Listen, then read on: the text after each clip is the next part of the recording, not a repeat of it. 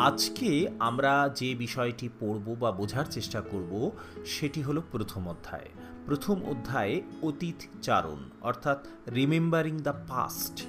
এই অধ্যায়ের একটি বিশেষ উপ অধ্যায় অর্থাৎ অতীতকে সংরক্ষণ করার ক্ষেত্রে মিউজিয়ামের ভূমিকা কি, তা নিয়ে আজকে আমরা আলোচনা করব।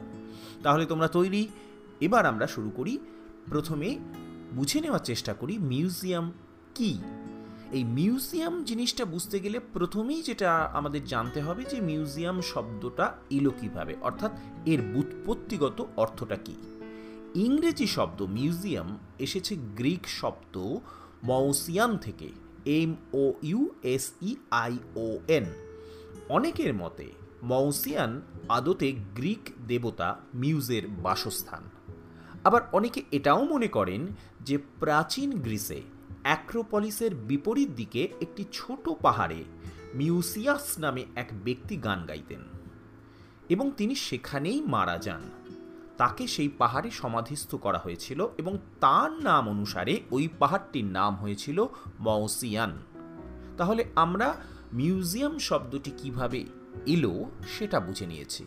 কিন্তু এখানে একটা জিনিস আমাদের প্রশ্ন আসে যে এই মিউজিয়ামের বাংলা কি হতে পারে বা বাংলা কোন শব্দ ব্যবহার করব।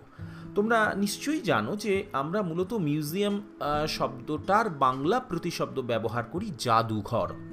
এখন জাদুঘর বলতে কি বোঝায়? দেখো, শব্দটার মধ্যেই কিন্তু লুকিয়ে আছে।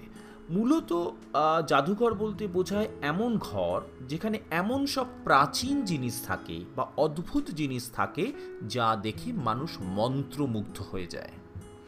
এখন জাদুঘর শব্দটা আমরা ব্যবহার করি বটে, কিন্তু আমার মতে জাদুঘরের থেকেও আরেকটি ভালো শব্দ যা মিউজিয়ামের প্রতিশব্দ হতে পারে সেটাই আমরা ব্যবহার করব সেটা হলো সংগ্রহশালা। অর্থাৎ মিউজিয়াম, মিউজিয়ামে বাংলা প্রতিশব্দ হিসেবে আমরা ব্যবহার করব সংগ্রহশালা। অর্থাৎ যেখানে প্রাচীন হোক বা সমসাময়িক হোক, বিভিন্ন জিনিস সংগ্রহ করা হয়, প্রদর্শন করা হয় এবং সেখান থেকে শিক্ষা দেওয়া হয়।